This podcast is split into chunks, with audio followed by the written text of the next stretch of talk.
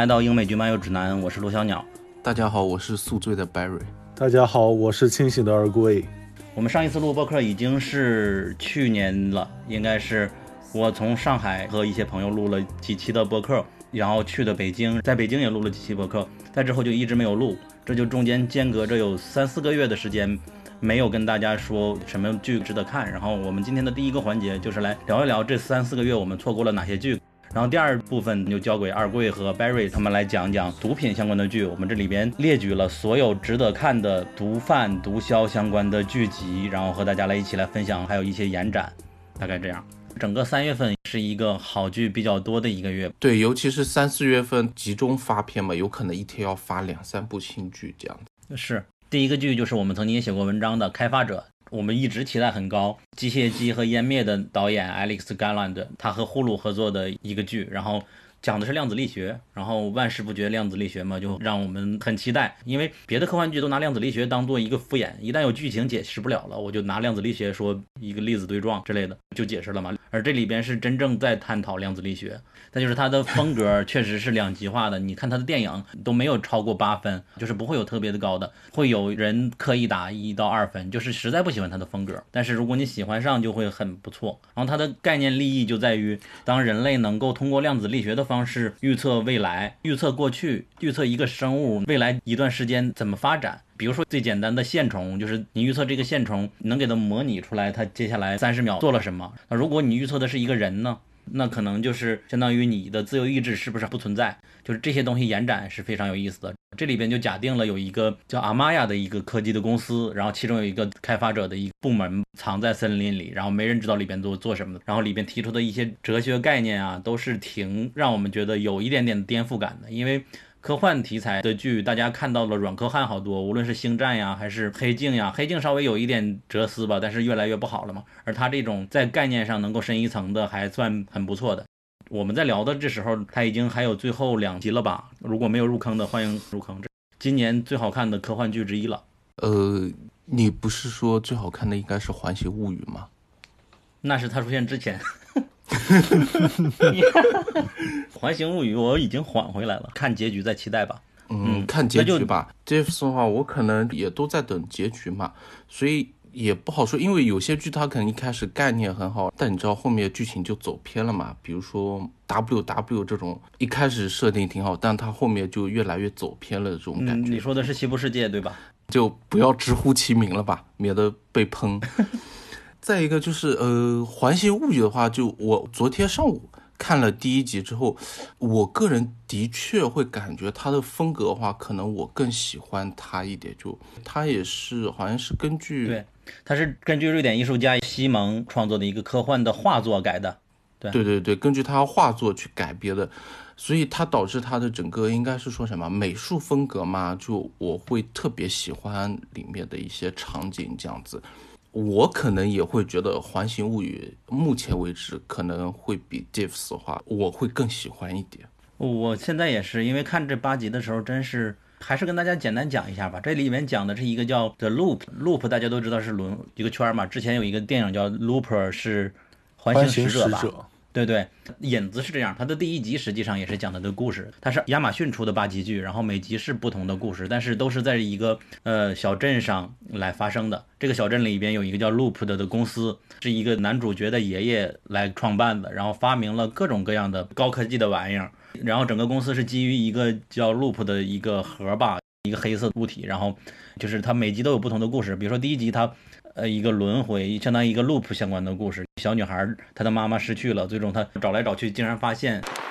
这样的一个故事。它的最大特点就是整个的摄影，它都是特别的考究的，以及它的音乐和摄影结合在一起，你会非常享受，而且不是愉悦，而是一种好像我觉得最贴切的词就是疗愈，又有点悲伤，又有点治愈的感觉吧。此处我就跟大家来听一下这段的音乐吧。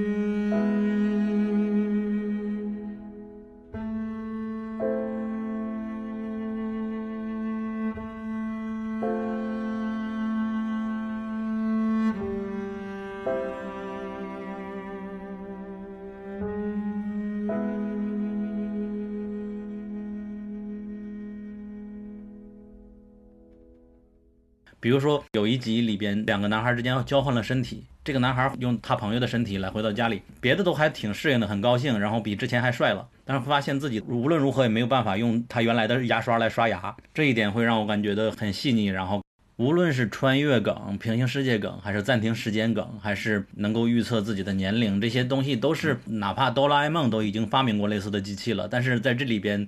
它会有一些不同的趣味。而且我不知道 Barry，你看的时候有没有许多集看到结尾，我会很担心它会变成一个很不好的结果，就是它很容易就走向黑镜那种，比如说交换身体就有可能会出现一个很大的悲剧出来。而这里边即使是悲剧也会。很有治愈的感觉。我现在看到科幻题材都会想到一个点，就是技术跟人性之间的一个冲突吧。因为人性是一个很复杂的东西，但是科技的话，技术只是一项技术，它更多的是看你如何去运用这样子。我我也是有做好一点心理准备，就说一旦后面有一些比较呃突如意意外的结局或意想不到结局，我也有做好准备。但至少《环形物语》里面的。悲剧在我看起来，我反而是能够理解，可能我的情感上会更容易接受一点。嗯，好像是有这一点，就是这里边，我我甚至感觉他们心脏跳的都和常人不一样，就是这个社会已经完全接受了一切都是可能发生的这种设定了，哪怕是小朋友，他妈妈丢了，他也不会天天呜呜哭，身体被交换了，导致他朋友死了，他们的家人最终发现了这件事，也不会。嗯就这里边都没有法律介入进去，然后就 live with it，就这种感觉，就是所有人都接受了这个什么都可能发生的世界里。然后如果我死去了，如果我发生了什么不幸的，因为科学，哪怕我到了一个平行世界回不去了，我就接受了，也没人会去想它。就这种感觉确实是很有意思。然后他还巧妙的是八集是穿在一起的一个故事，第一集的一个。只是出现一次的机器人，你会发现在后面的几集，突然它变成了一个这机器人原来是这样的一个身份。有的时候这里边的一个小配角，在那集时实际上是一个主角，而且通过一集一的每一个人的出现，你会感觉这个镇子的面貌就逐渐建立起来了。然后这个科高科技的时代里边，瑞典的乡村到底是什么样的一个生活水平？你会发现比我们现在社会主义还要高很多，就会感觉很感慨。但但其实可能。我不知道有的人会不会有一点感觉，有一丢丢不舒服，可能是因为里面的人都太理智、太克制了吧，有一点点非人性的感觉。但就是现在画画。但是，嗯，对对对。但是就我个人而言，我我反而这种理想中的状态，可能就应该是他这样子的一个社会状态，呃，理智、稳定，然后当然人性也没有完全被磨灭掉，这样子。一般高科技的那种剧会反映这个技术对他有多难，让社会有多灾。这里边确实是完全没有。副本是这样子的一个框架吧？副本我们就不要吐槽的了，实在是太难了。OK，嗯嗯，接下来还有的剧是《日常谜团》。我《日常谜团》是我们发过一篇文章，可能我认为我们的文章写的可能比剧做的要好吧，因为。它的故事是一个很好的一个故事，可能最终我感觉要烂尾，但是你如果感兴趣，一个新鲜设定的还是有的。它是源于一个二零一零八年到二零一一年的一个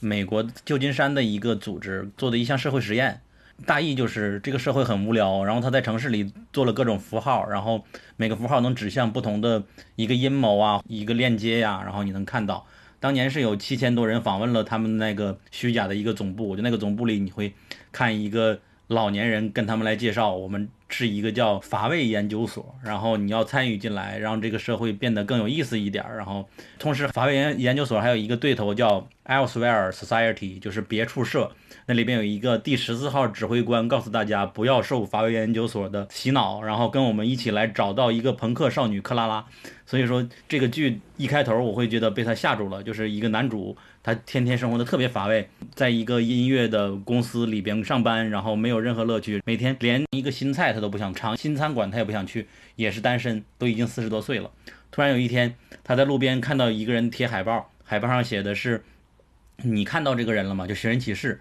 然后他又仔细一看，贴海报那个人就是正在找的这个人。为什么一个人在找自己呢？激起了他好奇心，然后他那个贴海报的人被发现了以后，他就跑了，然后他过去就撕下了这个电线杆的纸条，打过的那个电话，他说我找到你那个人了，然后结果他就进入了那个法卫研究所的邀请，一步一步参与到这个事情里来，就是这里边就是相当于每一集都是以。假如你是这个乏味的男人，你来如何改变你的生活这种角度。然后，而且我觉得，虽然说这个大型的社会实验实际上在二零一三年出过一个纪录片的，而而且还得过许多奖，但是我感觉这个剧现在还没完结嘛，未必是走向那个纪录片的结果。因为剧里边的其他角色已经提出来了，乏味研究所还有和别处社他们做的东西可能会有更高级的阴谋在。如果是更高级的阴谋，我也不知道是好还是坏，但是。它总不能完全照搬原来的纪录片那种感觉吧？就是里边有很多新奇的概念是很值得我们商榷的，比如说叫做“神奇的漫不经心”，那个英文也比较难读了，确实很新奇。然后前两集看的时候，我还以为有点超感猎杀的感觉，但是后来有一点无聊了吧？但是只看前两集还是很有意思的。怎么感觉你们刚才讲的这几部剧都有点迷幻？这两个是因为实际上我们公众号本来之前推荐的都是偏幻想类的剧居多，就是新奇感多一点。接下来这部剧就不算迷幻了吧？反美阴谋你看过吗？还没有。这是我感觉，啊，有一定的特殊意义的剧了。就是在这几个月里边，让我要推哪个剧最工整，那这个剧真是。但是你应该是知道那个二战历史嘛？二战历史不就是因为后来美国美国参战之后，二战时候美国参加以后，德国才败的嘛？之前他又赞助了英国一些船还是什么呀？当时不是欧洲在德国的打击下节节败退嘛？然后真实的历史肯定是。德国不行了嘛？我们也看过类似的架空历史的剧，就比如说《高堡奇人》，它讲的就是二战日本和德国战胜了会什么样的世界。而这里边它的利益也是在这里，但是它更讲了一个是如何战胜的一个过程，它就很贴合了现在当今的美国社会的感觉，或者是当今的我们的社会。就是有一个历史中的人物叫查尔斯林德伯格，他在二七年的五月二十号和二十一号，他驾驶着一个单引擎的飞机，历时三十三点五小时，他是美国的一个军人。然后完成了人类首次不间断跨越大西洋的壮举，那一段时间也是美国的经济大萧条吧。所以说他因为跨越大西洋，给人们心里一定的振奋，还登上了《时代周刊》的封面，是人民的一个英雄吧。同时，这个林德伯格还有一个悲剧，就他的长子在一九三二年被绑架，然后撕票了，凶手被认为是德国的移民，然后后来那个人也被处死刑了，但很多人觉得他只是一个替死鬼。而且这件事后来被阿婆阿加莎·克里斯蒂改编成了《东方快车谋杀案》的一个小说。然后除此之外呢，就是这个林德伯格他还是一个亲德派，他是被美军派往德国多次，然后还被纳粹空军总司令盖世太保首长，就是他只是做了两三年的首长吧，授予了一个德国的荣誉勋章，并且在战后还拒绝将勋章退回，因为他实际上回到美国以后就表达出来对犹太人有很大的偏见，多次批评那些犹太人不爱国，屁股歪了，然后。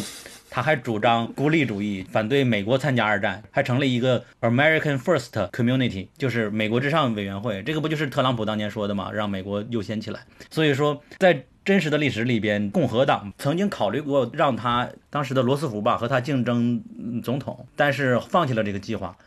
然后在这个剧里面呢，他就真的去参选了，并且呼声越来越高。所以说，我看这个剧就会感觉，那个剧主要讲的是美国的一个犹太家庭里边每个成员的故事。他们就见着这个林德伯格每天的声望越来越高。最开始大家都嘲笑他，所有社区犹太社区都嘲笑他是一个鸵鸟，你们是不是纳粹呀？然后不可能成的，罗斯福早就把你们赶到台下去。但后来会发现他的支持者越来越多，然后连犹太人主教都会去支持他，不叫主教了，叫神父吧。然后会他会感觉整个国家其他的非犹太人对他们越来越有偏见了。调研有百分之五十人觉得他们和正牌的美国人是不一样的，有百分之三十还不知道多少人都会觉得要把他们驱逐出去。这大概是这样的一个故事。这里边就讲这个家庭，有的小孩儿他什么也不懂，才七岁，就是这个就是我们的剧里面的或者是原著小说的一个男男主人公吧，他完全不懂这个战争对他们意味着什么，为什么大家都越来越对我们有偏见呀？然后他这里边的一家之主老公就像我们一样是一个键盘侠，每天都会骂一个傻纳粹，在外面遇到不公也会和别人死磕，但后来发现不喜欢他们的人越来越多了。然后他的妻子就会越来越受不了老公这样的激进的想法了，因为他当然也反对纳粹，但是因为随着外边越来越越紧张，你不敢公开发言了。实际上我们现在也有一点这样嘛，就是不敢说屁股歪相关的事情，所以说我们发言也早就进行了多次的自我阉割。然后里边还有一个他的弟弟为了打纳粹去了哪个国家，最终在战争中失去了一条腿等等的这些故事，你会感觉到这个氛围特别特别的好。而且它只有八集吧，还是六集啊？接下来好像就要最后一集了吧？特别推荐大家去看一下。如果不了解这个剧的背景的话，建议看一下我们公众号“英美剧漫游指南”发的那篇文章，就能基本了解差不多了。那里边只剧透到前两集，不会影响到后边的发展。所以就是一个特朗普穿越到一九二十年代、三十年代的事情。对，而且这个飞行员特别酷，你会看里边的口号特别有意思，就是他们宣讲的时候就靠一个简单的口号：你选我还是选战争？你要投的这个选票不是我和罗斯福之间，你选的是我和战争之间。你难道希望你自己的孩子去当美国大兵，然后在前线送死吗？就这种感觉，就非常非常的能够给人民洗脑，人民反战的情绪起来了。当时写文章的时候也请教了一下群里嘛，当时的是美国的孤立主义占上风，然后大家就会希望美国能够。以就是古典自由主义能够希望独立在这个战事之外，他们毕竟和欧洲还是不是相连的嘛，所以说那一段时间就反战情绪很高。但是真实的历史里边是哪一个国最强的一个国家的军队被打败了？法国巴黎陷落，闪电战嘛。哦，对，巴黎陷落以后导致了美国人民恐慌。他们觉得下一个就是我们，民意开始不太支持孤立主义了，他们才开始去打纳粹的。而这里边就变成了一个相反。对，当时英国也差不多嘛。其实一开始对纳粹也是属于睁一只眼闭一只眼这样的，就有点类似于国内的绥靖政策这样子。但是也是巴黎陷落之后，英国英国其实会更真切的感觉到他的恐惧，就是虽然说有英吉利海峡，但是这个海峡并不是不可跨越的，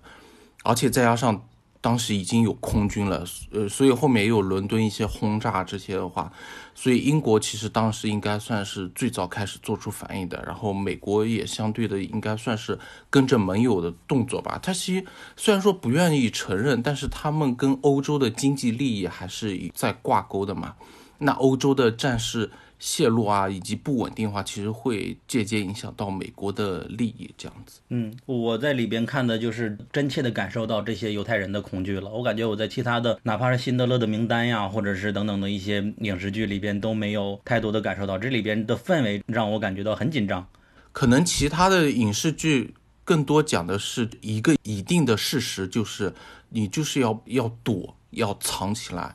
但是像这部剧里面，就是你还生活在美国，但是美国只是一个氛围高起的孤立主义的一个氛围，反战的氛围，但是还没有一个定案说明确的对犹太人要怎么处置，你就时刻生活在怎么说呢？就一开始生活在德国的犹太人一样，一开始你可能就是你不知道自己什么时候。会被抓，也不知道这个政府对自己的状态是怎么样的，就相当于飘在这个岛上的一棵草，但是你不知道什么时候会被拔起来，这样子。就是穿越到二三十年代的特朗普，在美国烧起了一口锅，把这帮青蛙丢了进去。嗯，这里边实际上还有一个，就是犹太里边那个神父，他的学名叫什么来着？Rabbi。R A B B 拉比，拉比，拉比。这里边拉比就是，呃，他实际上是林德伯格来收买了嘛。当然，剧情里边他并没有表示被收买，只是他一直在跟着林德伯格去四处宣讲，宣讲的内容也特别有煽动性。他说这是一个欧洲人的战争，和我们美国人无关。我之所以反战，并不是我作为一个犹太人还支持，而是正是因为我是一个犹太人，我还要支持我们的林德伯格总统。因为我们要站在反战的一面，我们当然反纳粹，但是我们加入也对他是于事无补的。这些东西真的是很煽动那种犹太人的心，而且这里面就添加另一条线了，就是家里边的一个表姐，就是妻子的表姐，成为他的一个情妇吧，大概是这样子。你会看到家庭之间互相也开始变得矛盾了。比较深刻的一个是，这个人表面上说是对犹太人来说，大家支持我们的总统林德伯格成为总统吧，但实际上他是对美国非犹太人来说的。这样呢，美国人就会觉得我在支持反战的言论也不是纳粹了，就是给他们消解了罪感。这种感觉实际上和我们也是有一定的类似的。一共也只有六集还是八集啊？很推荐大家来看。哦，拜瑞现在在不在？你可以简单说一下你这几个月有什么觉得亮眼的剧吗？这几个月因为九九六的原因，我看的没有图钉那么多，但是里面有几部我比较惊喜的剧，就。第一部可能是审讯，因为审讯它是就是 CBS 的一次新的尝试。它当时吸引我的一个点就是，你看完第一集之后，后面顺序都可以打乱掉，就相当于从不同人的视角去看这起案件，每个人心里都会有自己的一个罪犯，这种感觉是非常好。然后再一部就是大家其实那段时间也都有看，叫《非我所愿》。它其实给我们有一种去他妈的世界有一点感觉在里面。我们还一个一个来吧，就先说这个审讯，嗯好像是一月份出的吧，也是一次性出的十集还是九集？它是一个十集剧，CBS 来做的。然后它的尝试是，它讲的是一个横跨三十多年的真实的一个犯罪案件，一个年轻人被指控谋杀了他的母亲嘛，然后他就被关到牢里，然后这么多年他就一直试图上诉。这个审讯这个案子第一集就讲的他是如何被关进这个牢里，各方视角下他妈被杀的那一天发生了什么，这个孩子怎么样，他的朋友又怎么样，然后警察到底是怎么样举证的，然后各方信息都汇总给你，你看，然后接下来二到九集你就可以随机来看了，有的集他会以。一个警察的视角，有的集会以呃嫌疑人的朋友的视角，他的女朋友的视角，然后你可以打乱时间顺序来看，所有的都看完了，你再看第十集，然后给你一个解密，告诉你最终的结果是什么样。这个还是蛮吸引我的，也是一二月份我们觉得没有单独写文章是一个挺大的一个遗憾。怎么感觉有点剧本杀的感觉？嗯，是有这种意思，它跨度的时间太长了，因为。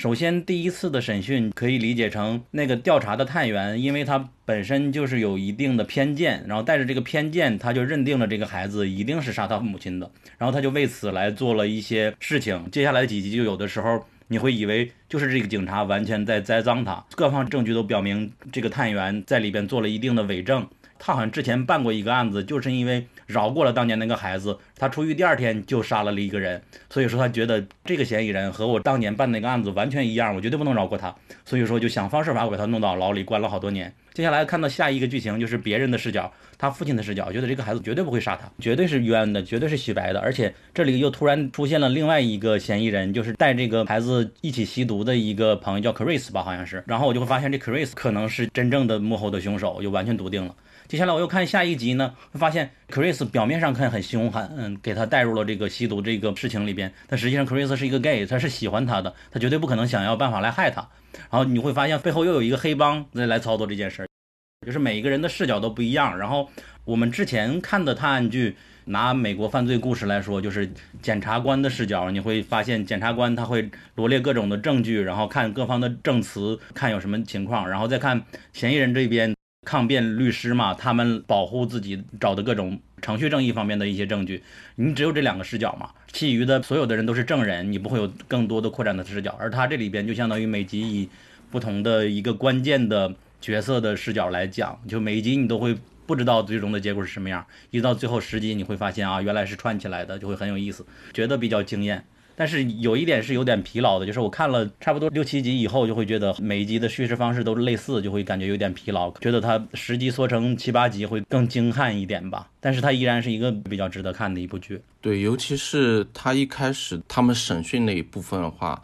包括偏见啊，包括这个设定，其实是会想到很早一部剧叫《罪业之奔》嘛。啊，对，就是会会有一点点那种感觉在，包括后面的一些呃视角阐述也蛮像的，可以当做就是《罪业之奔》还没第二季的时候，你就可以先看一下审讯，尤其是第一集，我感觉翻拍的《罪业之奔》一样，因为《罪业之奔》也是当年比较。出彩的一部罪案剧了。这些年大家特别喜欢的罪案剧也不是特别多嘛。美国犯罪故事是一个，罪业之奔是一个，而且它要早哈。然后那个非我所愿，它好像是一个去他妈的世界的团队来做的一个剧，对吧？呃，对对，去他妈世界怪奇物语的制片人他们两个合作的一个剧，相当于就有怪奇物语那种超能力，又有去他妈世界那种两个人的甜丧这种感觉的一个剧。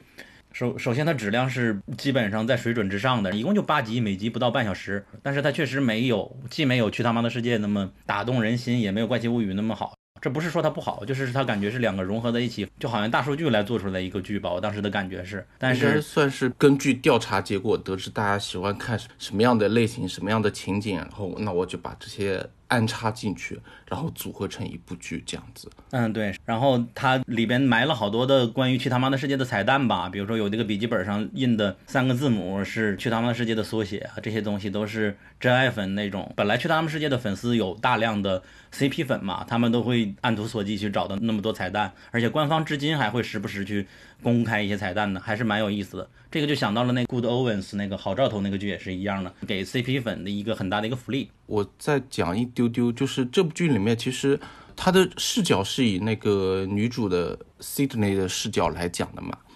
但是看完之后，其实你会觉得，就是 Stanley 这个角色会更出彩一点，就是喜欢他的那个男孩子嘛，包括他的穿着、他的音乐、他身上非常酷的那种劲，其实可以是可以看啦，但可能就是没有去他妈的世界那么好，至少情节还是比较讨喜的，包括整个设定也还蛮有意思，因为尤其是在最后女主逃到那个瞭望塔之类上面。一直在跟踪她的那个影子出现了嘛，所以我还蛮好奇那个影子到底是什么，她的超能力到底是怎么来的，是不是跟她死去的父亲有关系，就比较好奇。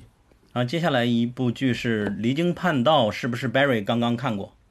对，《离经叛道》应该算是三月底吧，他三月底出的，可能只是因为我个人对于。德德剧的一个爱好，以及它其实里面也是讲的犹太教的故事嘛。然后因为国内对于犹太教这些方面就相关的文化并不多，所以出于好奇去看了。很短，才四集，然后每集一个小时左右。我那应该是一天晚上就看完了。他讲的其实就是他是根据一个呃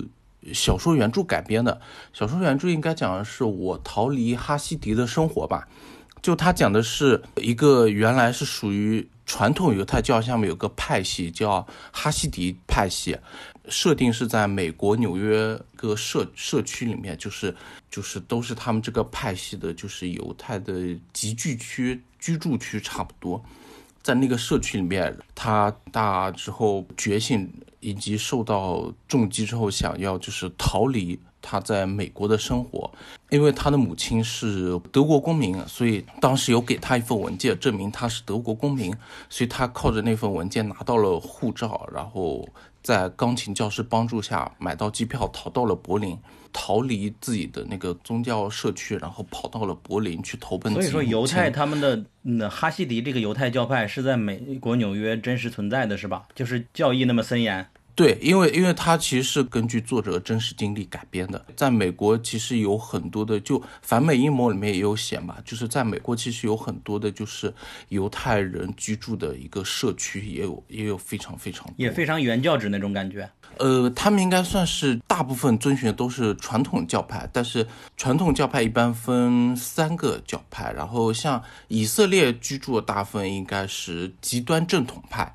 就是完全脱离科技，然后完全遵循宗教规矩，他也没有其他的业余活动，一切根据上帝旨意，根据那个经书的旨意嘛，就是根据《塔木德经》以及像摩西律啊这些，然后来进行生活这样子。然后这部剧里面的哈希迪派的话，会相对的宽松一点，就是他也遵循教义，但是相对来说，呃，女性的话可以聊天，可以包括他们，他们像结婚的时候。就不会很严肃，会一边唱歌一边跳舞，然后完成一个结婚典礼这样子。就相对起来的话，他们的歌舞成分会更多一点。当然，女生也是不能单独在公开场合唱歌，就是婚礼这种庆典上面，他们可以唱歌，但在私下的一个私密场合，女性还是不能，尤其是在男性面前是不能唱歌，这会认为他是在勾引那个男男性这样。这个女孩是从小缺少母亲是吧？父母，然后导致她比较叛逆，然后就，对，其实她母亲是德国公民，可能过来之后跟她父亲就是相爱之后搬进了这个社区，然后生下了她。但是你知道，就在德国这种欧美国家长大的话，你自由的思想是不会受到他宗教的约束的。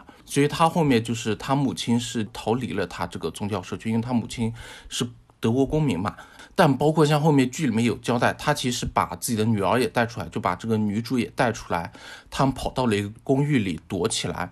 但是犹太教他们就是就是 Rabbi 嘛，就是拉比，就是神父派人去跟着她丈夫一起威胁她，然后就是让她走了，但是把她的孩子留了下来，留给自己家庭抚养。就非常很无情的是说。把他抚养起来，好成为这个宗教大家庭里面下一个生育下一代的一个机器，这样子一个感觉。而且他父亲的话，可能就因为受到母亲离开的打击嘛，就后面应该属于就那种天天酗酒，然后在外面乱玩不工作，然后女主从小几乎都是被祖父母一起抚养长大这样子，所以她对尤其是对祖母的依赖会更多。这也是为什么她后面就是因为祖母是传统女性嘛，会想说你要找个好人家要嫁了啊，要什么之类的，所以她十七岁那年的时候就接受了祖母跟媒人的安排嘛，接受了一家珠宝店主的儿子的一个相亲要求。包括他们当时，他们还要先接受对方的一个就是婆家嘛，婆家的一个考察是非常有趣一个场景，就是没人把他带到一个超市里面嘛，大家附近都在买买米面啊这些买东西，然后他就让他在里面随便走，保持微笑，然后他就问说：“那我未来婆婆啊，他们是在哪里嘛？”他说：“他们就在你旁边，他们会观察你，这样子就相当于一个怎么说呢？”看不见的人在暗处观察你的行为，然后来考察你适不适合标准做他的媳妇，这样子的感觉。其实从这里开始，就慢慢慢慢有一点宗教里面压抑人性，然后尤其是抹灭女性的一个尊严的那种感觉就出来了。而而且这里边一半的篇幅是在德国，对吧？她去德国是比较紧张的，然后逃出去。她之所以能逃出去，也是因为她老公还算家族里边对她管的不是很严的。因为嫁她之前，她就跟老公说：“哦，我不是一般的那样的，我比较怪。”然后老公也比较尊重她，好像一年也没有生孩子之类的。没有，他们其实有管得很严，但是。大家应该是不会想到他会去逃离，因为他可能在外人看起来，就虽然说偶尔有点行为不端嘛，就是所谓的怪异，但是至少他还是遵循整个的宗教的大规矩来的。其实他当时一开始离开的时候是拿了个小包的，但他们是说今天你不能出去啊，或者说旁边人在怀疑嘛。其实他后面回去把东西都扔在那边，只带了相片跟钱一些必要的东西，然后就空着手。对于他们来说是空着手，然后出去。包括他在路上遇到一个熟人，问他去哪里，他说他要去婆婆家吃饭嘛。然后那个人立刻就反问：“你婆婆家不是应该在另一边吗？”他当时就觉得不能再说下，再说下去就有露馅，所以就立刻就逃开了。就相当于只是一个放养的状态下，然后他抓住一个机遇，也应该说下定决心，然后就决定逃开了。然后在柏林的剧情就好像有一点来到地球第一天的感觉，他第一次呼吸到新鲜的自由的空气。对对对，应该算是那种终于享受自由的感觉。但其实他还不适应的，就他一开始是想去投奔他母亲嘛，所以他找到了母亲的公寓那边，但是母亲还不在，所以他在旁边等。他远远的看到母亲之后，他其实想去打招呼，但你知道吧，就一直在犹豫、害怕这些。后面就会发现，他母亲其实是一个呃女同性恋，lesbian。他的母亲跟伴侣在大街上就是若无其事的开始亲吻、调侃啊这样子，他当时就感到害怕。也有点无所适从的感觉，他不知道就是该怎么面对这个情况，也不知道自己的突然加入会不会打乱他母亲，也不知道他母亲会不会嫌弃他不要他，所以他后面就逃走了。逃走之后，后面在咖啡馆就遇到了一个音乐学院的学生，对对对，应该是叫 Robert 吧，就一个土生土长的柏林人，然后跟着他们去，然后去听了他们的课。其实我觉得是有点太理想化了，就是。陌生之间，然后他问那个 Robert 说：“那呃，问你们要去哪里？”他们说：“我们要去游泳。”然后他就说：“那我可不可以加入你们？”然后他们说：“呃，可以啊，那你一起来吧。”然后他们就直接坐跟着 Robert 的朋友一起坐上车，然后开到那个湖边去游泳，这样子有一种应该是算什么非常轻松自由的一个氛围。我已经好久没有看到过这种比较一点零的，就是单纯表现自由的美好的这种剧了。对。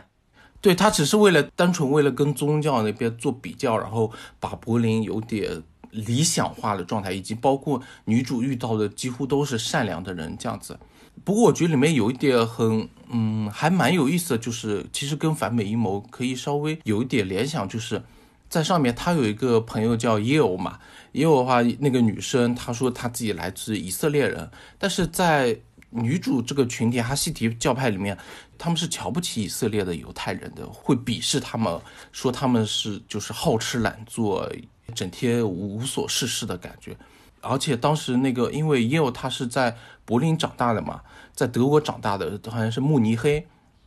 所以当他们得知他是来自于美国的一个犹太人之后，所以他们有在调侃说要不要带你去看那个犹太人遇难纪念馆啊，或者是说集中营遇难者纪念馆啊之类的。然后女主的话就会很严肃的说，在二战中纳粹屠杀了我们多少犹太人这样子嘛。然后也有就说以色列也有犹太人啊，他们就会觉得说这种历史的包袱，其实我们不应该再给它背起来。就是历史已经过去了，至少我们现在是生活在一个就是可以自由呼吸、自由。平等对待的一个年代嘛，包括像他有个朋友来自尼日利亚，在在柏林，然后又是个 gay 嘛，又是个同性恋，当然这个设定有点过于正确了嘛。但其实也可以表现出作者想表达的一个观点，就是现在的社会氛围，大家都是自由平等的，就你不要再把历史的重担背负上去。包括像他们要去游泳的那个湖嘛，在湖的对面有一个类似于城堡一样，就是希特勒当初做出决定要屠杀犹太人，就是在那个房子里面做下来的决定，就是别墅嘛，他们在里面开会决定要屠杀犹太人。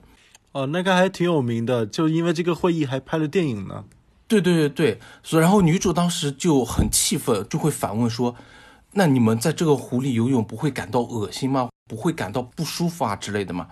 然后那个 Robert 就会跟他说：“它只是一个湖而已，你不要把它赋予任何历史意义。”呃，Robert 当时也说了一个例子，是说当时德国就是分裂之后东德西德的时候嘛。它在这个湖其实是有一个分界线的，有很多人逃离东德的时候，在这条湖里面就被东德的士兵给射杀掉了。但现在，大家都在这里面游泳，自由自在游泳，有什么关系呢？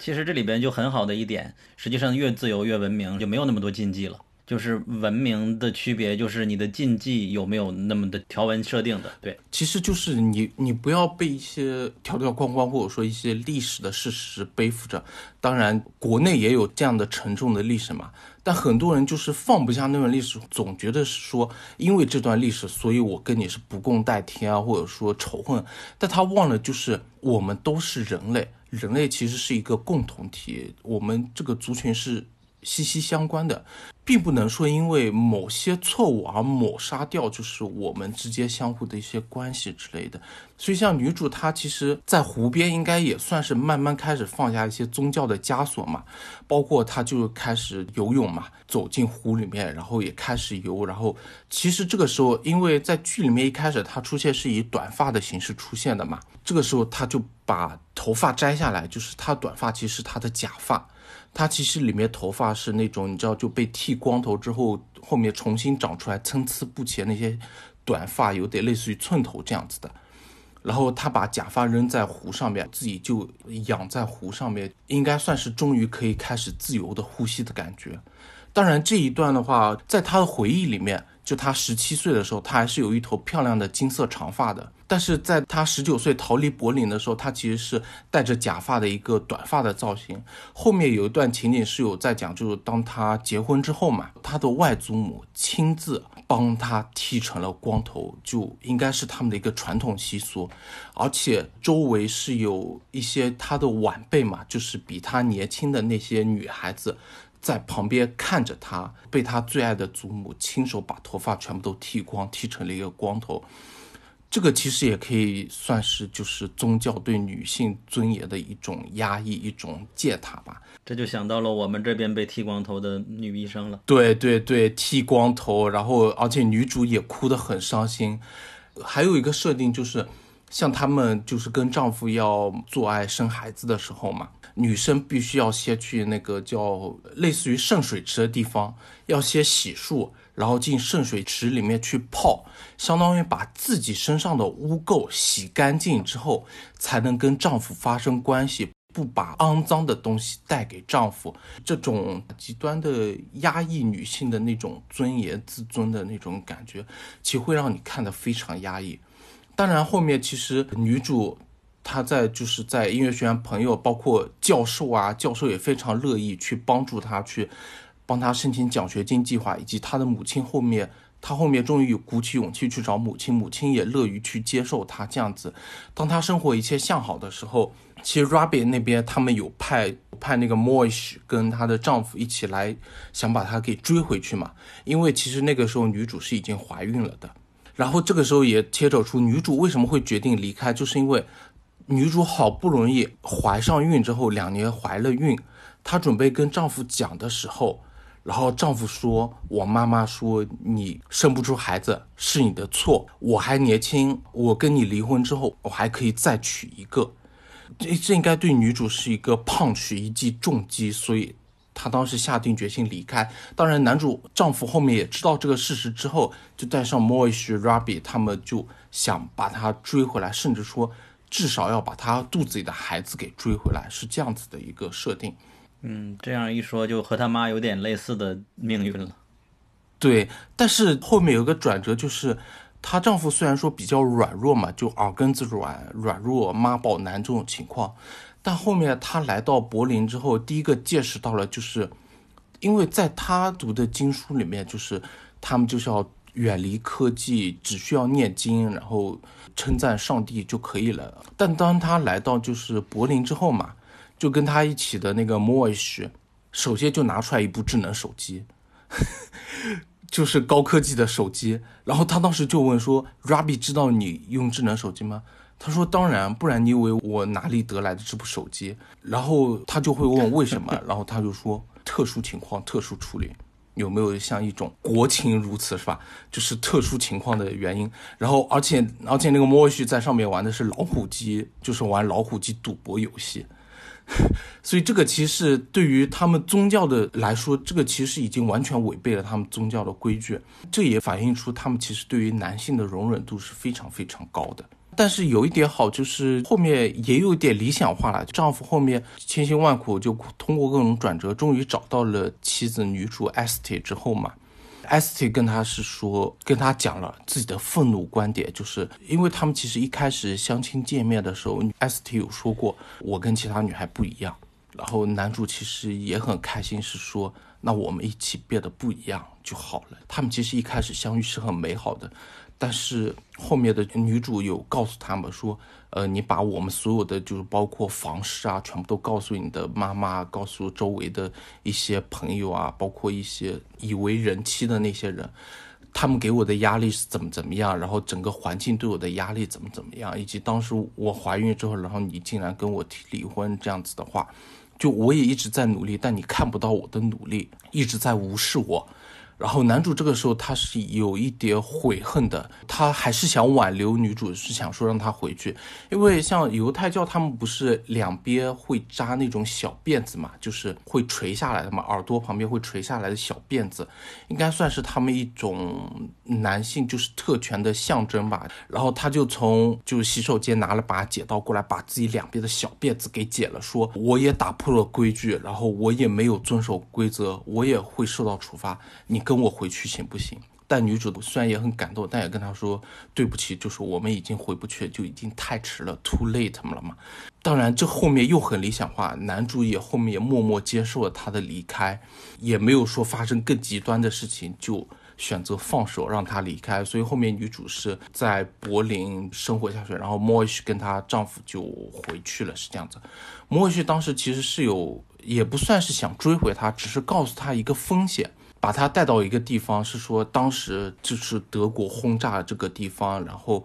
他们社区的某个面包店主的爷爷奶奶哦爸爸妈妈这一家在这里面就死在了这里，然后永远没有回去，逃不到美国之类的，也算是一种就是把历史的重担甩出来，告诉他就可能让他觉得柏林啊，尤其德国。是纳粹的地方，有百万冤魂的地方，你的孩子在这里生下来是会被受到诅咒的。但是女主的意思大概就是说，我的孩子我来抚养。应该她也是慢慢慢慢的把一些历史的心结以及把一些宗教的枷锁给脱离掉之后，她已经开始就是展望新生活，包括她跟 Robert 之间的恋情，他们也有在慢慢发展这样子。听你讲完了，我感觉剧本写的真好。对，差不多讲完了，就是一个怎么说呢？同时又压抑又很理想化的情况。包括像女主第一次被带去柏林的 club 的时候，其实那个太理想化了一点。可能柏林 club 文化非常重要嘛，但可能就是不会像里面一样，就我是没去过，但我个人感觉可能没有里面那么理想化。但至少整个柏林的氛围的确相比来说会更自由一点。嗯，这个实际上因为那边难民比较多嘛，而德国他们对难民的福利政策是比欧洲其他国家要好的，所以说那边虽然距离一些难民比较远，但是有许多人会不远万里过去。而且而且我记得应该应该是毒枭里面也有讲过嘛，就是德国他对于那个你申请政治避难或者之类的，就是这个手续非常简单。基本上你只要申请，他就能让允许你入境，然后在德国停留，就是政策也非常宽松，所以整个德国文化蛮多，其实也是靠一些外来文化、外来难民带进来的文化进行一个柔和这样子的情况。而且这部剧也是我们刚才讲的这些剧里边唯一一部过了九分的，还是非常非常的好看的，而且只有四集。它过九分可能是因为看的人少吧，就我。昨天看的话，可能才五百多个人看过。第一次看完的时候，才一百个人不到一点。大部分是靠口碑这么宣传。但是因为我跟小西当时是有在讨论这部剧的时候嘛，小西去有外网去搜嘛，因为它是根据小说改编的嘛，可能它里面的柏林太理想化了，所以他在国外的评价没那么高，对他改编的地方可能会觉得有点不满意，就可能评分没那么高。插播一下，小西是在德国读书的。对对对，但是我觉得整体上这部剧应该，尤其是对于国内民族主义有点抬头的情况下，其实蛮适合看一下的。了解到其实应该重新认识到人类是一个共同体的命运这样子。然后实际上我感觉最近确实有关犹太人相关的剧很多，有就伊斯兰相关的剧也有很多，讨论宗教的剧非常多。我不知道是不是因为特朗普当政这两年变多的，反正今年真的是好多。嗯哼。啊，接下来值得推荐的一个剧应该是今年的第一部剧《德古拉》嘛，它是一月一号从 BBC 来播出的，呃，每天播出一集，然后一月四号的时候在 Netflix 上一次性放出了全三集还是四集，我忘了。就是神探夏洛克团队那个史蒂文·莫法特和马特·加蒂斯这两个主创，他们俩联手打造的一个同款嘛，我感觉这些年都是背负盛名的创作人，因为。英美剧不都是编剧中心制吗？这些创作人一旦有一个剧火了，他们的团队就想推出好像类似之前的那种感觉的一个剧，再收割一波我们的粉丝。这部剧我感觉有点类似吧，这故事就是讲的德古拉的故事嘛。嗯，Barry 肯定也看过对吧？对，看过。但是它是以解构的方式来讲了德古拉。传统中，我们都已经看过了无数吸血鬼的故事里边，他比如说不被邀请不能入院呀，等等的这些设定，然后在这里边他给完全解构了。尤其是大家最觉得很差的最后一集，我是特别喜欢的，就是因为他给吸血鬼不能看阳光这件事一个很好的结构的解释。这个里边就不能跟大家剧透了，他也把那个不被邀请不能入内这个设定也玩的特别好。一个修女就是范海辛吧，就是德古拉的宿敌，不就是范海辛吗？他们是在他作对吗？他这里面是一个修女的身份。对，他在古代是一个修女，然后在现代他的后代是一个 FBI 探员，然后一直在研究他。德古拉在海里边连续走了几百年，然后到了地面上，发现已经到现代了，从维多利亚时代走到了一个全都是高科技的时代。这有点模仿当年的神探夏洛克吧，也是把过去的夏洛克搬到了当代的伦敦这种感觉。但是因为结局。许多人觉得它太狗血了，因为里边牵涉了很狗血的一个剧情，然后风评很低。因为前面已经九分多了，但是我感觉起码也应该过八分了吧。其实我觉得最后一集。对于我来讲，可能因为我看的狗血剧比较多，反而会比较容易接受一点。这种题材下更狗血也不会狗血过《发现女巫》这部剧，所以我是还能接受啦。但是可能最后一集是有拉低一点它的整体评分，前三集是有九分的样子，可能最后话总体分我的话可能只能给它打到八点五分这样子。这个需要提醒一点，如果有一点密恐，还是比较谨慎看的，尤尤其是第一集，我会觉得有点害怕的。就是一个苍蝇进入眼睛，然后它的身体皮肤都特别逼真，有一点血腥在里边吧。第一集那个我可能是觉得还好啦，因为也有看过血族啊这种 虫子钻进去的话，包括像 Kingdom 王国嘛，最后不也是虫子的原因嘛，所以可能接受程度会高一点。但是如果之前没有看过类似的题材，或者说对于吸血鬼题材看的不多的话，可能的确会要谨慎一点。包括它其实里面有很多屠杀的一些场景嘛，我个人是比较喜欢啦。可能很多人还是需要做好心理准备。那听你们这么说，就是取决于口味重不重喽。它其实是一个很常见的一种拍摄手法，但是你能不能习惯那个场景？因为毕竟国内大部分这个血都不能是红色的嘛，或者说他看的僵尸只是比如说行尸走肉这种僵尸，那他第一次看《王国》可能会觉得说这个僵尸有点太恐怖了的感觉。但是我觉得它里面的台词都很幽默，有一种英国。独特的幽默感在那边，配合他的英文字幕来看的话，了解他那个梗啊，他一些幽默之后的话，其实他是有一点消解你的恐惧的心理在里面。这里边的梗真的太多了，因为魔法特团队嘛，有一集是在船上，然后船上的一个房间号是九，然后就暗合了九号密室嘛。对对。然后对，其中的一些台词设计的就是呃范海辛和他的对手戏的一些台词设计的也都，他说我在伦敦有个朋友，他指的是我在伦敦有个当侦探的。朋友，这个其实就是在暗指那个夏洛克，把他们几条彩蛋串起来，其实还蛮有意思的。对，而且还有一些纯的英式幽默，我倒是一时记不起来了。关于你说的那个血腥，我是能看王国的，也能看别的的，就感觉这个里边那个苍蝇钻眼睛这种事情，我有点难。当然，结局也是历史上吸血鬼的电影还有电视剧里边，我感觉第三集的那个女主真的是最惨的一个了。她是那么喜欢好看、自恋的一个女孩，然后觉得人生没有意义，她觉得当吸血鬼或许是不错吧，然后导致了她最终变成了一个不照镜子，她以为自己很好看，一旦照镜子了，变成一个浑身被烧焦的一个女性的那种感觉。而且讽刺的是，这个女主她曾经在《岁岁年年》Years and Years 那个剧里边，也是一个希望自己能够进化成一部分身体成为机器的一个女孩嘛。就是把自己的灵魂上升到 AI 里边，这里边他也是希望自己进化成一个吸血鬼，然后最终真的是太惨了，我感觉最惨的一个想做吸血鬼的人了。对，两个角色有点蛮像，就是想摆脱肉体的束缚嘛，就想上升到更高的一个层次，但是代价其实还蛮惨的。嗯，这个就相当于给这部剧一个证明了。最后我们要讨论这部剧叫《卡利法》嘛，它之前别的艺名叫《哈利发》，讲的是一个圣战新娘的故事。我不知道大家知不知道圣战新娘啊？你们两个肯定是知道的，就是给听众科普一下，就是比如说，二零零八年十二月份的瑞典德隆大学的一个教授，他叫夏绿塔，突然收到一个来自他正在指导的博士生费拉斯的求助短信。费拉斯为了保护妻儿，回到了被 ISIS 圣战者包围的伊拉克村庄，结果全家被困在一个飞机工厂。那个新闻大家应该都知道吧？后来在那个隆德大学的保安负责人协助下，教授亲自掏腰包六万瑞典克朗，雇佣私人雇佣兵把他们救出来了嘛。所以她就是一个圣战新娘。整个这个剧讲的也是不只是一个圣战新娘的故事了，它整个的一个故事是就是围绕着嫁到了圣战地方的一个女性，因为她不想让孩子过这样的生活，然后打给了她大学老师。但是剧里倒是没有说与刚才那个真实故事改编了，然后那个老师联系到了相应的人员来营救他的故事，然后他的节奏就有点像二十四小时一样那个反恐美剧。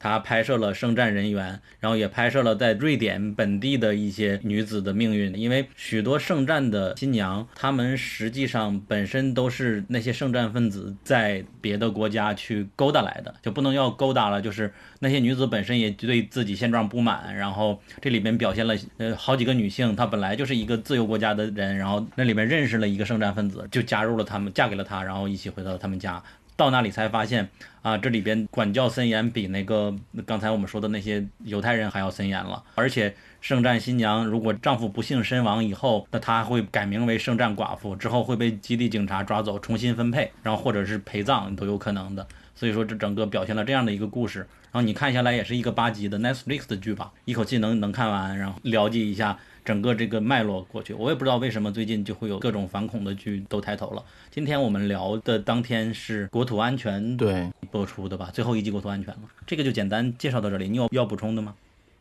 其实它这部剧是网飞的瑞典剧嘛，就是瑞典其实应该算是往恐怖组织输送人员，其实应该算很高比例吧。外人很难想象到这个观点，尤其是瑞典又算是属于高福利的那种国家嘛，很难想象这样的生活。但他这部剧是尽量的会表现出来。为什么这些年轻人会选择去当圣战那个战士嘛？有的人会想说去嫁给圣战战士，然后为圣战事业。奉献自己、献身这样的一些新娘、一些女孩这样子的情况，他虽然只是大概讲了一下，但能帮助我们去理解是说，这个世界上，当我们正在干嘛的时候，其实周围的世界正在悄悄发生着很大的变化。就像瑞典，他们一开始可能也没有太过于重视，那次应该是瑞典就是岛上的枪枪杀案之后嘛。所以瑞典对这一方面就格外的重视，也开始正视对于这些年轻人的一些心理辅导，以及帮助他们如何去返回正常的社会这样子。呃，我不知道二贵知不知道，我们早年的反恐剧或者整个的世界反恐的节奏是不可以给极端分子发言的机会的。好像最近两年的影视剧才会有这些极端分子开始表达自己了。我记得早年我们看到的东西好像有一个原则，就是不可以来讲他们。那是不是因为由那个西方国家本土那些出来的恐怖主义分子多了呀？肯定会造成一种不理解嘛。你你本来就是我们的一员，对吧？为什么你会成为一个恐怖分子呢？就很不理解。那肯定会去探寻，对他们就会开始去探寻。包括有些人可能是服兵役退役之后去加入圣战，然后去帮助他们恐怖分子去训练他的部队啊之类的。其实现在大家也算是一种进步，会在思考是说，那是什么样的动机原因会促使他们去加入，或者说也会更深层次说，是因为什么样的原因才导致了这些恐怖主义的发生，或者说这些动荡啊，这些分裂主义的产生，分裂组织的产生。我感觉好像舆论也有变化的，就是在过去的时候是无法想象，现在特朗普居然和 IS 签了停战协议了，当然他们又单方面撕毁了协议，这种事情在过去是无法想象的。其实，在毒枭里面，你也能看出来，政府跟他们就签订停战协议也是有些利在的。但是，可能大家会想说，美国怎么会干出这种事情来？可能会觉得说，会签协议的，要么就是腐败无能的政府，要么就是一种落后的国家。而美国一直自诩为就是世界秩序的制定者嘛，他为什么在外人看来可能是一种丧权辱国条款？不平等条约，你可以是说算是一种屁股歪了的政策，但是如果更深层次的话，更多其实是出于政治利益的考虑。就对于特朗普来说，他只是把一个政治当做做生意来做。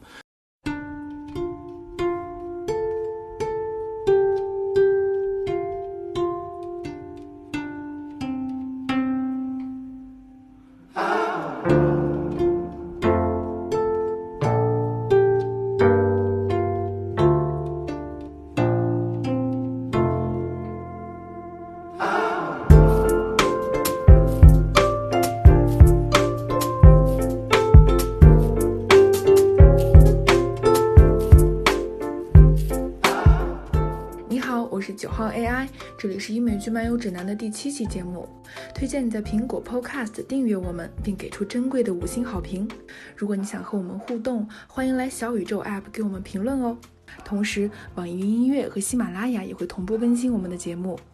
我们的微博和微信公众号都是英美剧漫游指南，但分工有所不同。微博会发布新鲜的英美剧资讯和我们第一时间试看过的所有新剧的速评。微信公众号则只会推送我们认为非常好看的剧集推荐。另外，我们还有播客听众群，入口可以在公众号后台回复 E I C Cast 获取，拼写是 E I C C A S T。下面大家可以听三十秒音乐，换个心情，还有最后两部喜剧等着大家。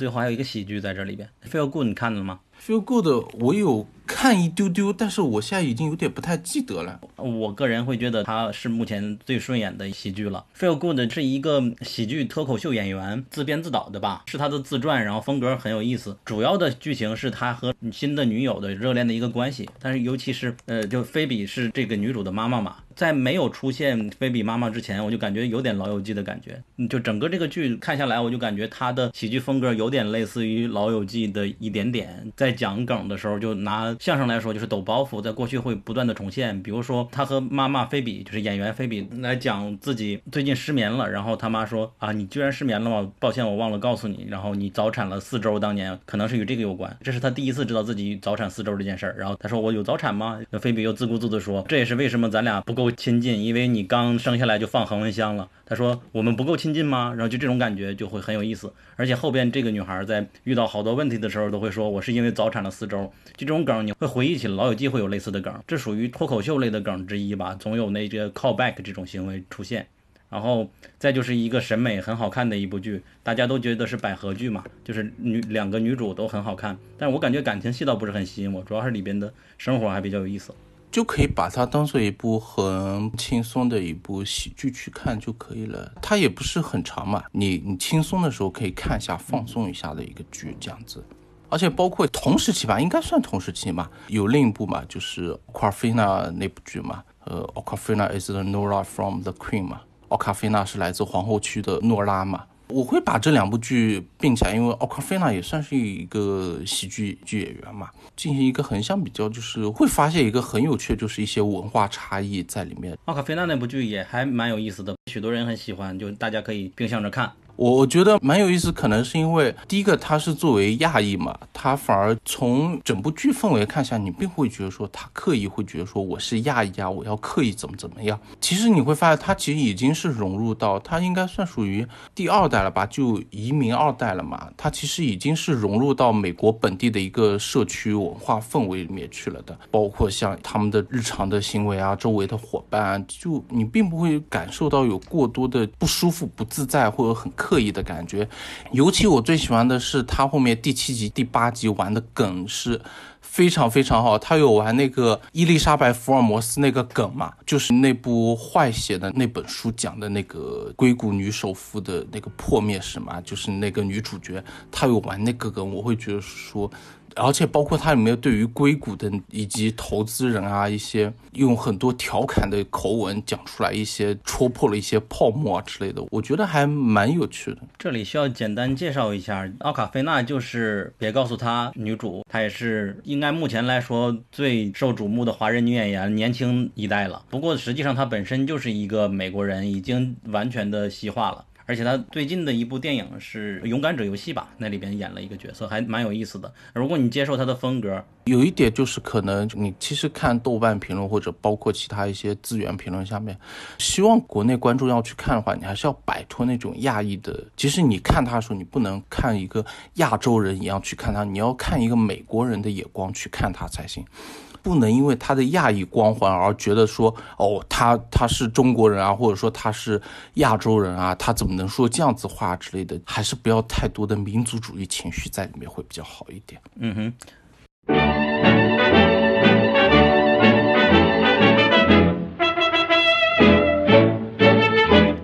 在这里跟大家坦白一下，其实。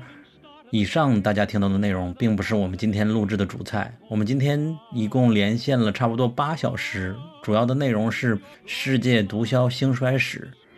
我们请来嘉宾二贵，也是因为他无论从书籍上还是影视剧，对毒枭的了解都非常多。嗯，我们将结合最近很火的一部剧叫《零零零》，还有《毒枭》一二三季，《毒枭墨西哥》一二季，《格莫拉》《黑钱圣地》《绝命毒师》。相关的剧集，一起来聊世界毒品相关的事情，就等下期节目见面了。好了，今天的节目到此结束，再见。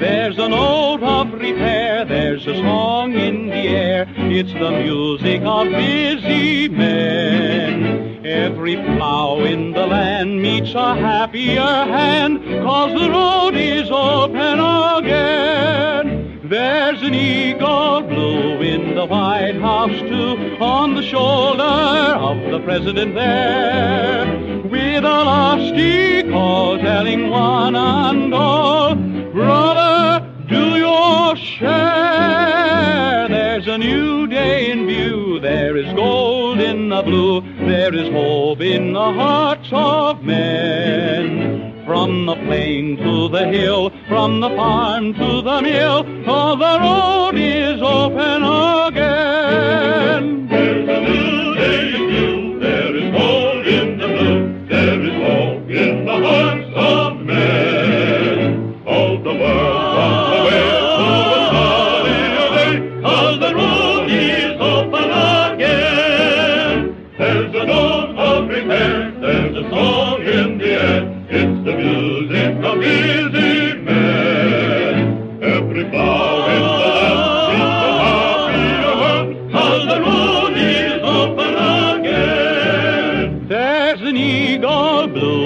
The White House too, on the shoulder of our president there, with a lusty call telling one and all, Brother, do your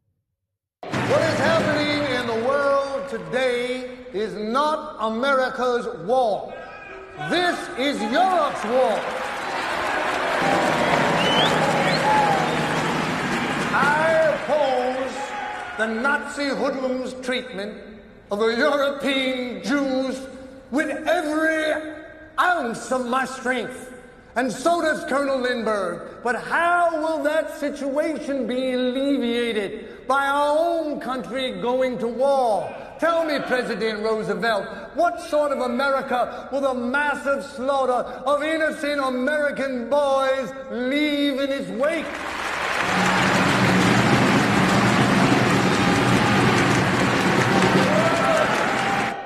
Our religion is independent of any piece of land other than this great country to which we commit our total devotion and allegiance as the proudest of citizens. I want Charles Lindbergh to be my president, not in spite of my being a Jew, but because I am a Jew, an American Jew.